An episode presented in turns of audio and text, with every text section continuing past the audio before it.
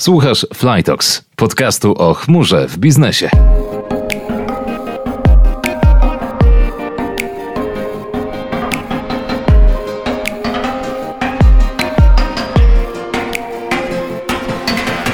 Dzisiaj będzie o tym, jak zabezpieczyć swój biznes, jak zadbać o chmurę, po jakie usługi sięgnąć, by minimalizować zagrożenia z zewnątrz, nie dopuszczać do incydentów wewnątrz organizacji. Nakreślimy, czym w ogóle zajmuje się szeroko rozumiana gałąź IT Security, jak zadbać o bezpieczeństwo na etapie projektowania aplikacji, czego oczekiwać od dostawcy chmury. Przyjrzymy się rozwiązaniom aplikacji bankowych, no i też jak zadbać o chmury bezpieczeństwo. To też bardzo ważny core naszej rozmowy. To wszystko przed nami w rozmowie ze specjalistą IT Security Consultant firmy Securing. Łukasz Bobrek z nami, cześć. Łączymy się z Maltą. Łukaszu, jak opowiadasz komuś o swojej pracy? Cześć Konrad, cześć. E, bardzo miło być e, mi tutaj na, na pokładzie e, i rozmawiać z bezpieczeństwie, bo, bo jest to sprawa ważna moim zdaniem. I wracając do Twojego pytania, to wiesz co, zależy z kim rozmawiam. Jeżeli rozmawiam z takim zupełnym lajkiem, no to gdzieś na początku zazwyczaj zahaczam go o te tematy, które są dla niego bliskie. Zarządzanie swoimi hasłami, dbanie o, to, swoje bezpieczeństwo cyfrowe, o tę swoją tożsamość cyfrową. To są tematy na pewno, które, które no w dzisiejszym świecie każdy już e, gdzieś się z nimi styka i na pewno tutaj taki punkt zaczepienia można złapać.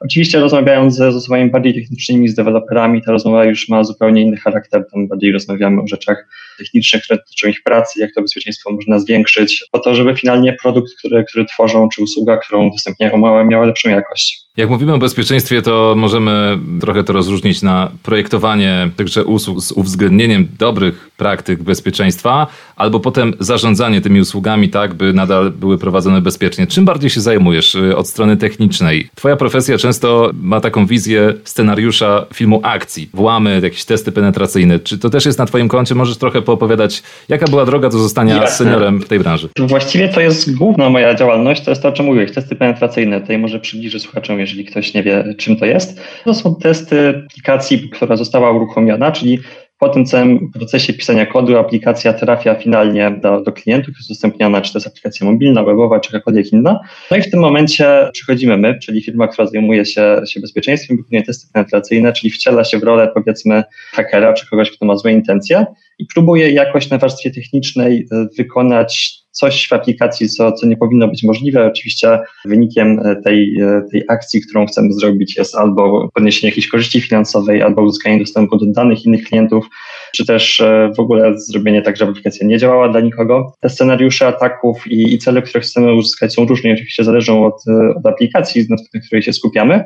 Oczywiście też w, w świecie bezpieczeństwa od jakiegoś czasu jest taki mocny ruch, który nazywa się shift left, czyli ta cała nasza praca konsultacyjna, czy to wsparcie, jeżeli chodzi o bezpieczeństwo dla naszych klientów, staramy się przesunąć w tym całym procesie produkcji oprogramowania troszkę bardziej w lewo, czyli bliżej jego początku, że tak powiem. Więc jesteśmy też coraz bardziej obecni w, na etapie planowania samego rozwiązania, na etapie wyznaczenia architektury, na etapie jakichś e, wstępnych rozmów w ogóle, czym, czym ta aplikacja ma się zajmować i jak to bezpieczeństwo w niej uwzględnić. Jeszcze tutaj e, zahaczając do, do chmury, która też jest e, tutaj ważnym dla nas tematem. Oczywiście coraz więcej klientów, coraz więcej firm z niej korzysta, więc my oczywiście też staramy się pomóc sprawić tak, żeby ta chmura była bezpieczna. I to też się wpasowuje w ten, ten ruch shift left, bo tutaj staramy się pomóc w bezpiecznej konfiguracji chmury. I to będzie ważne zagadnienie dzisiaj w odcinku Flytalk podcastu o chmurze w biznesie. Zajmijmy się zatem początkiem firmy, początkiem biznesu. Wczesny etap projektowania startupu. Na co zwrócić uwagę, dobierając środowisko chmurowe, korzystając z chmury publicznej? Czy Google Cloud Platform ma jakąś przewagę na wczesnym etapie? Czy możesz przybliżyć właśnie to pod swoim kątem? To znaczy, jaki jest próg wejścia? Na ile możemy zaufać, dajmy na to, usługom bezpieczeństwa zawartym w GCP? Dobra, odpowiem tak. Jeżeli chodzi o pierwsze Twoje pytanie, czyli na co, od czego powinien taki startup zacząć, to powiedziałbym, że powinien bardzo precyzyjnie wyznaczyć sobie, co on na tej chmurze chce robić i w jaki sposób to chce robić. Bo tutaj jakby największym problemem z chmurą tak naprawdę nie są e, takie problemy związane z bezpieczeństwem tych mechanizmów, które chmura oferuje. Oczywiście tam też się zdarzają problemy, ale są one jednak e, bardzo, bardzo rzadkie. Tutaj też możemy sobie porozmawiać o Vulnerability Reward Program Google i to jest taki program, gdzie można takie problemy zgłosić do, do Google, on te problemy potem naprawia i też płaci całkiem fajne pieniądze za takie znaleziska, ale to już taki, taka dygresja, do której może wrócimy. Koniecznie. E, bo to nie jest tak, a niestety czasem takie myślenie też się zdarza, że jak korzystamy z chmury, chmury, no to wszystko jest bezpieczne, bo chmura jest bezpieczna, więc generalnie nie musimy się musi martwić, będzie dobrze. Niestety tak nie jest. Korzystając z chmury musimy mieć świadomość, e, że jest tam coś takiego jak Short Responsibility Model, czyli pewne aspekty bezpieczeństwa są zapewniane przez dostawcę usługi chmurowej, ale część rzeczy jest tak naprawdę na naszych barkach i to my musimy zadbać o to na przykład, żeby pliki, które trzymamy na chmurze, nie były publiczne. Oczywiście część z nich może być publiczna, taki może być na zamysł, ale też część plików może być prywatna, a zdarzają się sytuacje, kiedy do, do jakichś ważnych e, biznesowych informacji, czy do informacji osobowych klientów, ten dostęp jest ustawiony albo przypadkiem, albo omyłkowo publicznie. No, oczywiście wtedy każdy może do takich danych e, uzyskać dostęp i oczywiście mamy problem. Takie sytuacje zdarzały się dla, dla dużych firm, na przykład FedEx tak kiedyś udostępnił na, na bakecie właśnie w AWS-ie, nie w GCP, udostępnił dosyć dużo danych swoich klientów, też Pfizer, jeżeli dobrze pamiętam, około pół roku temu udostępnił jakieś dane medyczne swoich e, prób klinicznych. No i niestety takie, takie błędy zdarzają się i one wynikają tylko i wyłącznie z błędów konfiguracyjnych. Tutaj jakby no ciężko oczekiwać od dostawcy chmurowego, żeby on wiedział, które dane powinny być publiczne, które nie on gwarantuje, że jeżeli już mu powiemy, że te dane mają być prywatne, to on faktycznie dobrze zadba o ich bezpieczeństwo, ale jeżeli to jest nasza decyzja jako firmy, że coś jest publiczne, no to to publiczne będzie, tak? To tak jakby mm, zabezpieczyć swój dom w fantastyczne drzwi, ale jednak zapomnieć o, dajmy na to, podwójnym reglowaniu, czy w ogóle zamknięciu ich na noc. Dokładnie, to jest świetna analogia i to e, tutaj ten przykład, który podałem jest jednym z wielu. To oczywiście jest dużo takich elementów, o, które musimy, o których musimy pomyśleć. Naszym rozmówcą jest Łukasz Bobrek, specjalista do spraw bezpieczeństwa z firmy Securing, czyli te przypadki stricte włamania do chmury kontra to, że to my jako użytkownicy chmury źle zabezpieczyliśmy swój biznes są marginalne, to znaczy odpowiedzialność za tego typu błędy czy afery z wyciekiem danych leżą raczej po stronie użytkowników? Tutaj nawet mogę się posłużyć statystyką e, Super. Gartnera, bo e, taka, taka mi wpadła kilka dni temu w ręce.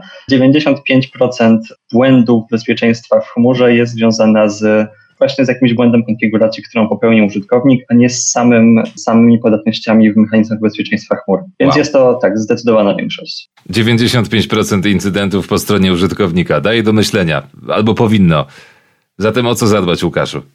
To jest kluczowe, żeby bardzo dobrze zidentyfikować, co w tej chmurze się tak naprawdę ma, co się w niej robi, wyznaczyć sobie strefy zaufania, do czego klienci powinni mieć dostęp, do czego nie powinni mieć dostępu, jak jakieś dane powinny być przetwarzane. I to też nie jest kwestia tylko udostępnienia czegoś publicznie wszystkim, ale też kwestia odpowiedniego zarządzania rolami wewnątrz swojej organizacji. Tutaj też ktoś powinien przemyśleć, że jakiś stażysta na, na jakiejś nietechnicznej roli, powiedzmy, w organizacji, nie mhm. powinien mieć dostępu administracyjnego do, do maszyn wirtualnych, które są uruchomione gdzieś w obszarze chmury.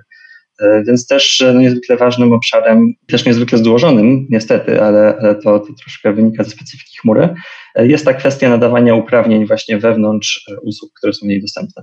Jak to zrealizować? Znaczy jest kilka takich dobrych praktyk, według których zawsze powinno się postępować.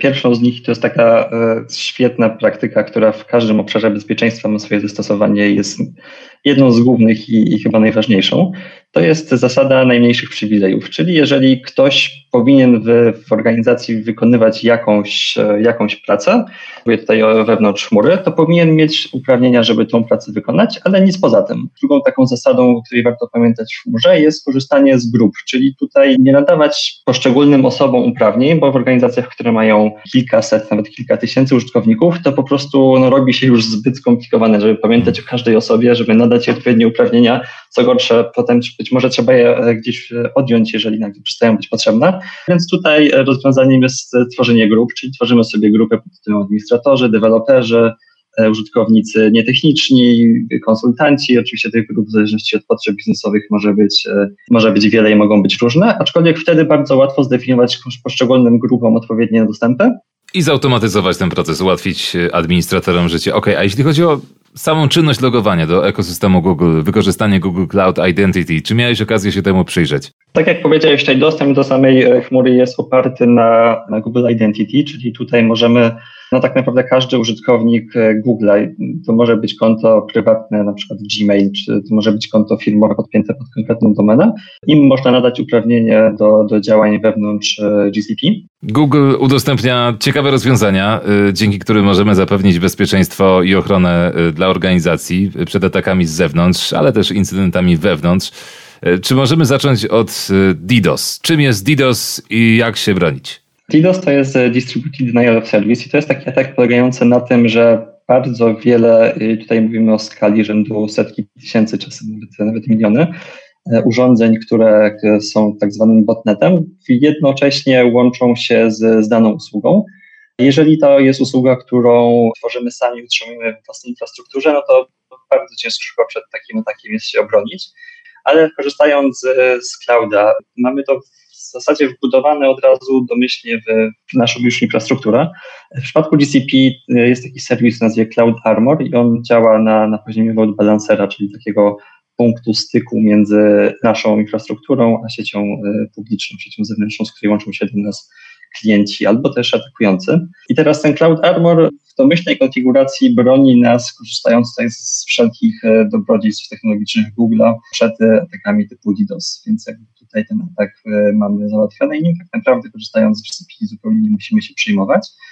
Cloud Armor może być też rozszerzony i to już nie działa domyślnie, ale jeżeli e, chcemy, to możemy skorzystać z, z troszeczkę lepszej wersji, e, gdzie możemy napisać sobie różne regułki, które wtedy działają jako WAF, czyli Web Application Firewall. Wtedy e, on analizuje, czy w ruchu, który do nas dociera, są specyficzne frazy, które sugerują, że ktoś chce zrobić coś złego w naszej infrastrukturze. Jeżeli wykryje taką sytuację, no to też ten ruch jest obcinany i nas finalnie nie trafia. Takie ataki są atakami na zlecenie? Bo to rozumiem, że wymaga zaangażowania sporej infrastruktury też e, takiej hardware'owej. Czy masz e, coś do powiedzenia na tym polu? I zastanawiam się po prostu, e, co jest efektem. Rozumiem, że zblokowanie usługi, ale czy efektem może być, dajmy na to, w przypadku usługi chmurowej, gdybyśmy nie zabezpieczyli się, czy wtedy moglibyśmy mówić o wielkim zużyciu chmury, a więc wielkich kosztach? Wiesz co, jest nawet taki atak e, specyficzny dla chmury, który ma bardzo piękną nazwę i nazywa się Denial of Wallet. I on właśnie polega na tym, o czym mówisz, czyli że ktoś, kto zupełnie publicznie albo kto jest małymi uprawnieniami, ktoś w każdym razie, kto nie powinien, e, w jakiś sposób generuje ogromne koszty na naszej chmurze. Naszą stratą jest to, że za to musimy zapłacić ale też w praktyce to, to raczej nie jest tak, że ktoś robi takie ataki tylko po to, żeby zrobić nam na złość, ale na przykład takie ataki też już były w Tesli. Tesla w swojej infrastrukturze wykryła taką sytuację, że jakiś atakujący uruchomił bardzo dużą ilość e, koparek kryptowalut po prostu, bo, bo znalazł jakąś możliwość techniczną właśnie, żeby... I przez chwilę e, kopał, uruchamiać na konto, tak. znaczy na swoje Tesla konto, sobie, ale jednak prąd, za prąd płaciła Tesla. Tesla płaciła, ktoś e, wykopywał sobie kryptowaluty ogólnie tak to się kręciło przez chwilę, dopóki to oczywiście nie zostało znalezione. To, to oczywiście bardzo prosto jest takie, takie, e, taki wykryć. Tutaj każda chmura oferuje e, bardzo taki fajny i przejrzysty raport budżetowy, gdzie możemy na żywo tak naprawdę oglądać, ile, ile nam się spala pieniędzy. Też możemy sobie zdefiniować alerty typu, że jeżeli przekroczymy E, kwotę X, którą zakładamy, że powinna być e, zużyta w ciągu miesiąca, no to oczywiście dostajemy powiadomienie. Więc jeżeli dostaniemy wiesz, drugiego powiadomienie, że kwota została zużyta za cały ostatni miesiąc została przekroczona, no to już e, lampka się powinna zapalić. Trochę jak z roamingiem, zwłaszcza poza terenem Unii. To bardzo przydatne, bo wiele osób popłynęło, było naprawdę sporo no, spraw w naszym kraju. Że ktoś nie, nie dało się tego alertować, ale, ale tak, no, podobna sytuacja.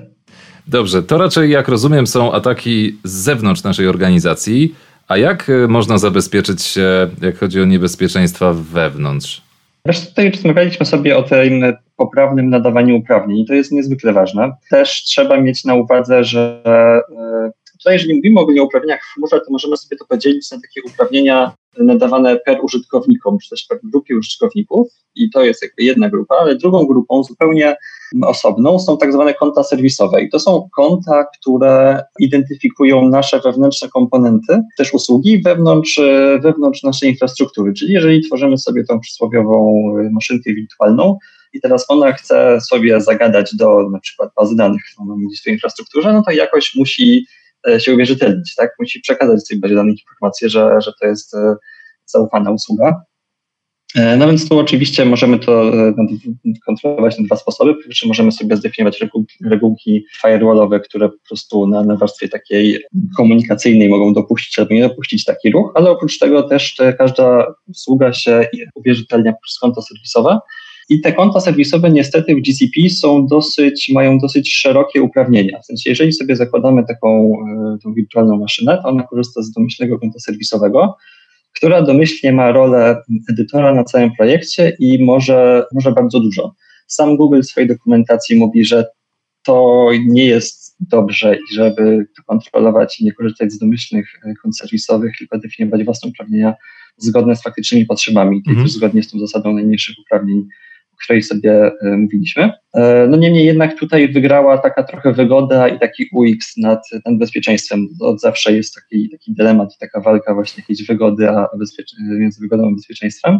E, no tutaj Google uznał, że no bardzo ciężko by się korzystało z chmury, gdyby dla każdego zasobu trzeba było definiować samemu konto serwisowe i dać mu uprawnienia zgodnie z z jego przeznaczeniem, to byłoby trudne i, i faktycznie z punktu widzenia przeciętnego użytkownika, no, tak jak jest teraz, jest zdecydowanie wygodniej. Aczkolwiek no, sam, e, sama dokumentacja Google mówi, że nie jest to optymalne i żeby też to, tego pilnować. Prowadzisz audyty, rozumiem, różnych biznesów, w tym, e, jak słyszę, prowadzisz niejako audyty także biznesów chmurowych.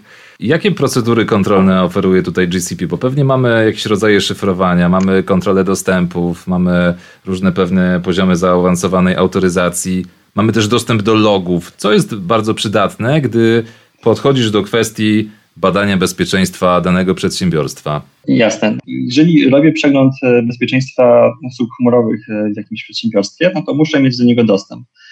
I tutaj w przypadku GCP e, jest to o tyle ułatwione, że jest taka predefiniowana rola o nazwie Security Reviewer i ona z grubsza ma takie uprawnienia, jakie są mi potrzebne do wykonania takiego audytu. Mówię z grubsza, bo ona zakłada taki dosyć płytki audyt. My czasem chcemy wejść trochę głębiej i prosimy e, naszych klientów o jakieś rozszerzenie tej roli, no ale to jest też e, to jest taki pierwszy krok, który, który trzeba wykonać, żebyśmy w ogóle mogli zobaczyć na, na czymś chmurę.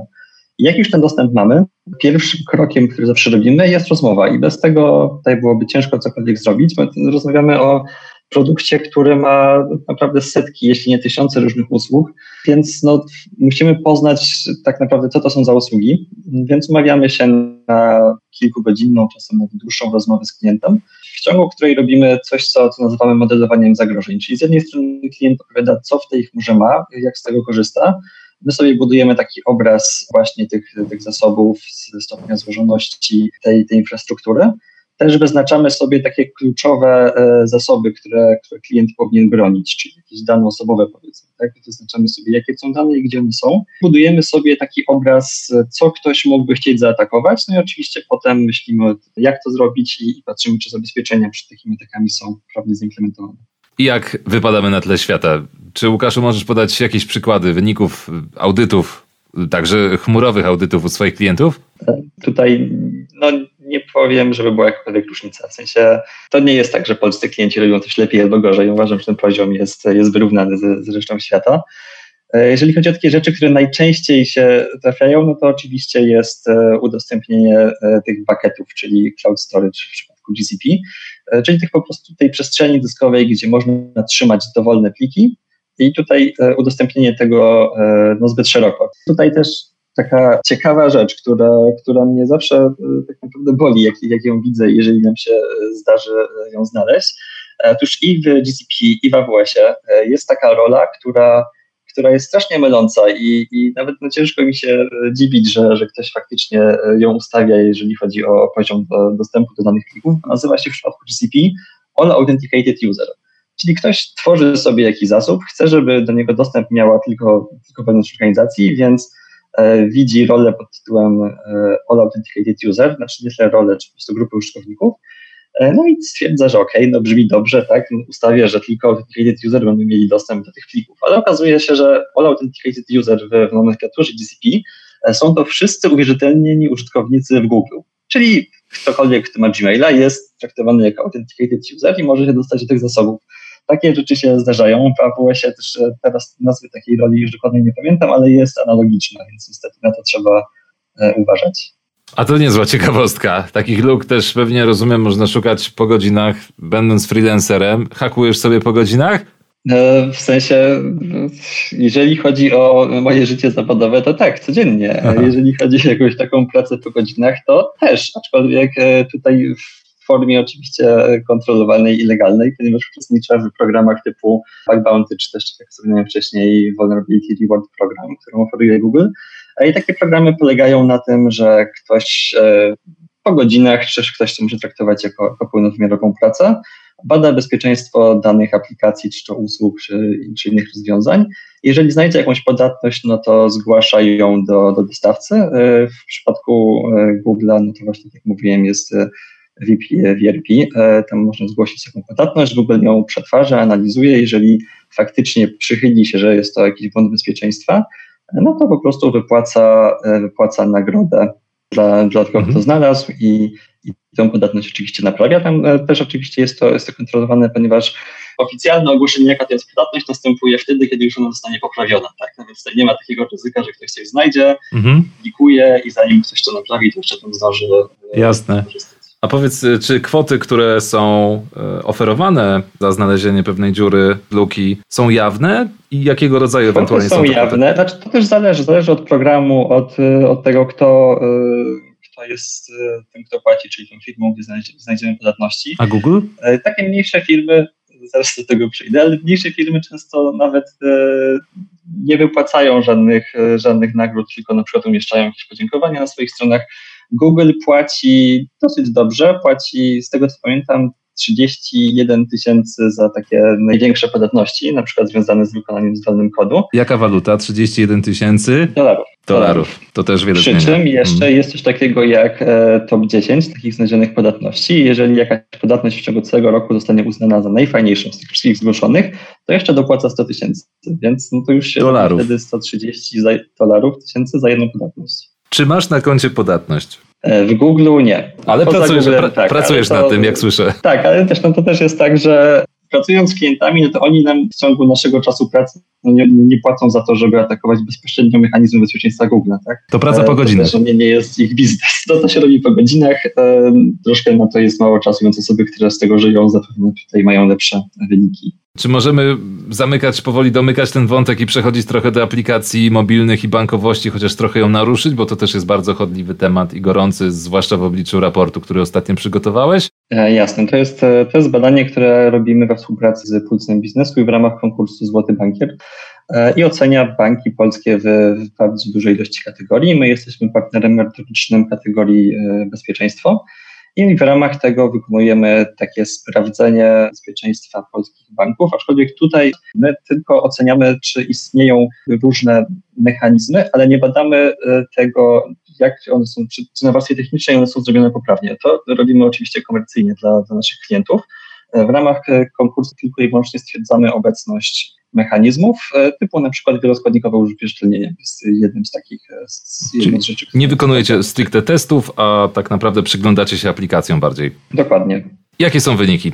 Jeżeli chodzi ogólnie o polską scenę banku, bankowości, to jest bardzo fajnie rozwinięta i tutaj porównując z bankami zagranicznymi, jeżeli chodzi o liczbę mechanizmów i, i tego, jak, jaki jest, jaka jest jakość implementacji, to naprawdę mogę powiedzieć, że jesteśmy no, z przodu stawki, jeżeli chodzi o, o rozwiązania bankowe. Bo rozumiem, że tutaj pewnie w przypadku tak jak i chmury, największe ryzyko leży po stronie nas, czyli stricte użytkowników. Co banki stosują obecnie z nowości, co będą mogły stosować, jakie ewentualnie możliwości mogą pojawiać się na horyzoncie, jak chodzi zwłaszcza o weryfikację użytkownika. Co tutaj widzisz na tym polu? E, jeśli chodzi o weryfikację użytkownika, to jest taki e, ruch, który powoli, e, powoli już widać. To jest uwierzytelnienie się naszą taką tożsamością związaną z elektronicznym dowodem na przykład. Tego jeszcze nie ma, to działa na w drugą stronę, jeżeli się chcemy uwierzytelnić na przykład w, w ZUS-ie w profilu zaufanym, możemy to zrobić przez bank, ale jakby nie ma technicznych przeszkód i nawet to już powoli, powoli myślę, że banki o tym myślą, żeby się uwierzytelniać w nich e, przy użyciu elektronicznego dowodu. E, więc w skrócie mielibyśmy aplikację mobilną, którą byśmy skanowali poprzez NFC nasz dowód osobisty i w efekcie byśmy w ten sposób mogli się uwierzytelnić do, e, do banku. Być może kiedyś coś takiego będzie wprowadzonego. A jak możemy zabezpieczyć się obecnie? Czy wydrukować sobie tradycyjną kartę kodów do autoryzacji przelewów, czy może bardziej ufać naszym telefonom? To no, nie jestem fanem kodów, okay. szczerze mówiąc. I y, takim najbezpieczniejszym obecnie rozwiązaniem jest autoryzacja mobilna. To, co, y, co, co pewnie wiele osób zna z, z polskiej bankowości, bo jest to już dosyć powszechne, już myślę, że wyparło kody SMS też najpopularniejszą metodą autoryzacji, e, czyli takie powiadomienia push, e, czyli wykonujemy sobie płatność, przychodzi do nas na telefon powiadomienie, w którym musimy kliknąć, że się zgadzamy na daną transakcję. Jeszcze żeby to kliknąć, to musimy się wcześniej zautoryzować w aplikacji mobilnej albo podając kod przez biometrię. To jest e, no, na chwilę są najbezpieczniejsze rozwiązanie. Mówiąc o bezpieczeństwie firmy czy też biznesu, warto być odpornym także na ataki typu phishing. Na czym polegają i jak się przed nimi chronić? W jakiś sposób ktoś ci podsyła stronę, która wygląda identycznie albo w bardzo zbliżony sposób do strony, gdzie chcecie okraść.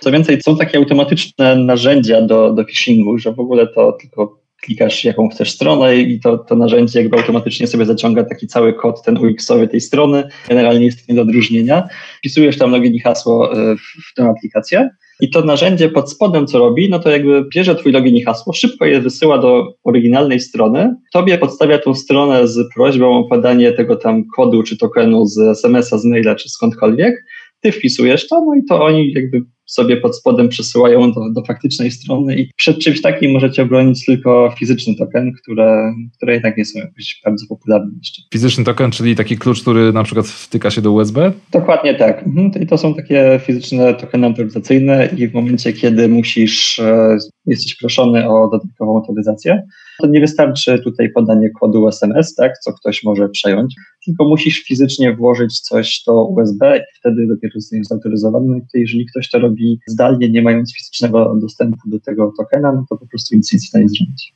Rozumiem, że polecamy takie rozwiązanie.